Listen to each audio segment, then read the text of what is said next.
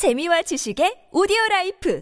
팟빵 안녕하세요. 역사 돋보기입니다. 최근 이스라엘과 팔레스타인 사이에 전쟁이 재발했는데 이스라엘과 팔레스타인의 갈등은 뭐 다들 아시겠지만 어제 오늘의 문제가 아니며 그들의 사이가 왜 안 좋은지를 알면 두 국가 간의 갈등이 쉽게 해소되지 않으리란 다소 절망적인 전망도 아실 겁니다. 이스라엘과 팔레스타인은 왜 사이가 좋아질 수가 없는지 그 둘은 왜 맨날 싸울 수밖에 없는지 잘 모르시는 분들을 위해 영상 준비했습니다. 영상에 앞서 어느 국가가 잘했고 어느 국가가 잘 못됐는지 밝히는 영상은 아니라는 점 유의해 주시길 바랍니다. 이스라엘 사람들을 유대인이라고 하죠. 아주 오래전 중동 지역엔 정말 다양한 여러 민족들이 분포해 살고 있었습니다. 유대인들의 조상인 히브리족도 그 중 하나였고요. 히브리란 강을 건너다 아는 뜻으로 원래 메소포타미아 지방이었던 곳에서 아브라함이 유프라테스 강을 건너 지금의 팔레스타인 지역으로 건너왔다는 뜻입니다. 그래서 모든 유대인들이 조상으로 삼고 있는 사람이 아브라함이죠. 참고로 원래 팔레스타인이란 뜻은 그 지역을 가리키는 지명이었습니다. 이 히브리족은 이집트 왕조의 탄압을 받으며 국가에 강제 노역되는 등 노예로 고통받는데 이 히브리족들을 데리고 이집트를 떠난 게 바로 모세입니다. 이때 홍해를 갈라 약속의 땅이라고 불리는 가나안 지역으로 가게 되는데 이 40년을 떠돌았지만 도착하지는 못합니다. 모세 사 후 모세 대신 야호수아가 히브리족을 데리고 가나안에 도착해 정착하죠. 어, 가나안 지역이 바로 오늘날의 팔레스타인 이스라엘이 있는 지역입니다. 그리고 기원전 11세기에 히브리족, 즉 유대인들만의 국가 이스라엘 왕국을 만듭니다. 이스라엘 왕국은 다윗과 솔로몬 시대의 전성기를 맞는데 물론 이 지역에 이스라엘 왕국만 있진 않았습니다. 어, 정말 많은 민족의 국가들이 있었고 이스라엘 왕국은 그중 하나였을 뿐이죠. 기원전 10세기경 이스라엘 왕국은 북쪽의 이스라엘 왕국과 남쪽의 유다 왕국으로 분열되었고 두 왕국 모두 다른 민족의 국가들에 의해 멸망당합니다. 이후 유대인들은 계속 그 지역에 살면서 본인의 연고지에 따라 혹은 시대에 맞는 강대국에 따라 다른 국가들에 소속된 일종의 다민족을 구성하는 민족으로 살아가게 되죠. 예컨대 페르시아, 알렉산더 제국, 로마 제국의 영토로 말이죠. 그런데 민족을 불문하고 이 지역 민족들이 어, 바다 밖으로 나가는 걸 좋아하거든요. 그래서 일부 유대인들도 가나안 지역을 떠나 유럽의 여러 나라들로 나가기도 합니다. 여기에 플러스 로마 제국이 기독교를 탄압하는 과정에서 예루살렘에 모여 살고 있던 유대인들을 해체시켜서 이 지역 저 지역 강제 이주시킵니다. 이러니까 유대인들이 세계 곳곳으로 퍼지게 되었죠. 그런데 결국 로마 제국과 이후 유럽은 기독교를 개종하잖아요. 비록 기독교가 유대교에서 파생한 종교라지만 시간이 지나면서 구약까지 믿는 유대교와 구약의 신약까지 예수의 존재를 믿는 기독교 사이에 확연한 구분이 지어지면서 유럽이 비록 기독교화 되어도 유대인들은 여전히 박해를 받고 차별을 받았습니다. 가뜩이나 유럽에 퍼져 있는 유대인들 입장에선 그 유럽 지역이 조상들로부터 대대로 내려오던 것도 아니었잖아요. 그러니까 차별은 더 심했겠죠. 별다른 일을 할 수 없던 유대인들은 조금씩 금융업과 고리 대금업에 뛰어들었고 이게 그나마 돈이 좀 되니까 시간이 지나면서 어, 정말 많은 유대인들이 다 금융업에 뛰어들었던 겁니다. 유대인들은 유럽 사회가 박해해서 어쩔 수 없이 금융업에 종사했을 뿐인데 기독교의 유럽 사회는 전하고 타락하고 비윤리적인 돈노름을 한다며 유대인들을 더 차별합니다.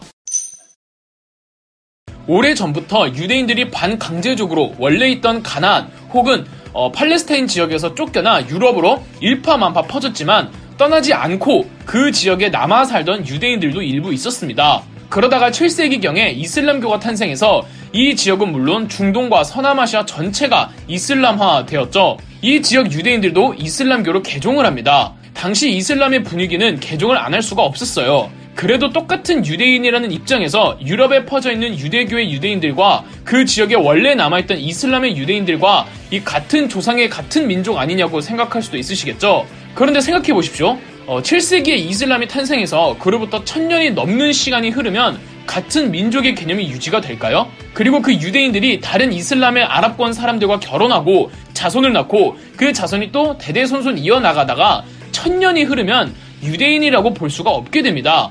같은 민족이라고 할 수가 없는 거죠. 더군다나 종교가 그렇게도 중요한 사람들에게는요. 요약하자면 유럽으로 퍼져나간 유대인들은 약 2000년간 그래도 유대교를 믿으며 그들만의 공동체를 지키고 온갖 유럽인들의 박해와 탄압을 받으며 살아갔고 원래 자리에 남아있던 유대인들은 이슬람화되어 역시 천년이 훨씬 넘는 기간을 통해 유대인과는 거리가 먼 민족으로 바뀌게 되었던 거죠. 19세기가 되면 세계가 아주 뭐 격하게 돌아가던 시기죠. 19세기에 민족, 종교, 지역을 불문하고 온 동네방네 민족주의가 유행하던 시기였습니다. 유대인들도 마찬가지였는데요. 민족주의 붐에 불타오른 유대인들은 19세기 중후반부터 유대인들이 2000년 전 원래 그들이 살았던 팔레스타인 지역에 들어가 예루살렘에 고대 이스라엘 왕국을 재건하자는 움직임이 일어납니다.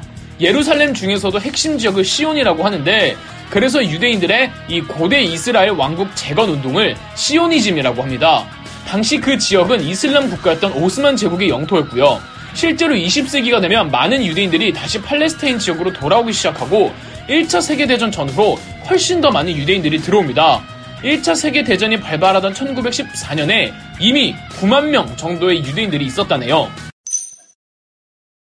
1차 세계대전이 일어나던 시기가 제국주의 열강들이 지들 멋대로 세계를 재단하던 시기였잖아요. 특히 영국이. 어, 유럽사를 조금 아시는 분은 영국이 역사적으로 외교면에서 얼마나 야같고 영악하고 얄미운지 아실 거예요. 이 영국은 늘 다른 민족들 혹은 다른 국가들끼리 싸움을 붙이고 본인은 불구경만 하다가 마지막에 나서서 국제사회를 재편하는 외교 방식을 해왔습니다. 1차 세계대전 당시 영국의 적이었던 오스만 제국에 대해서도 그랬습니다.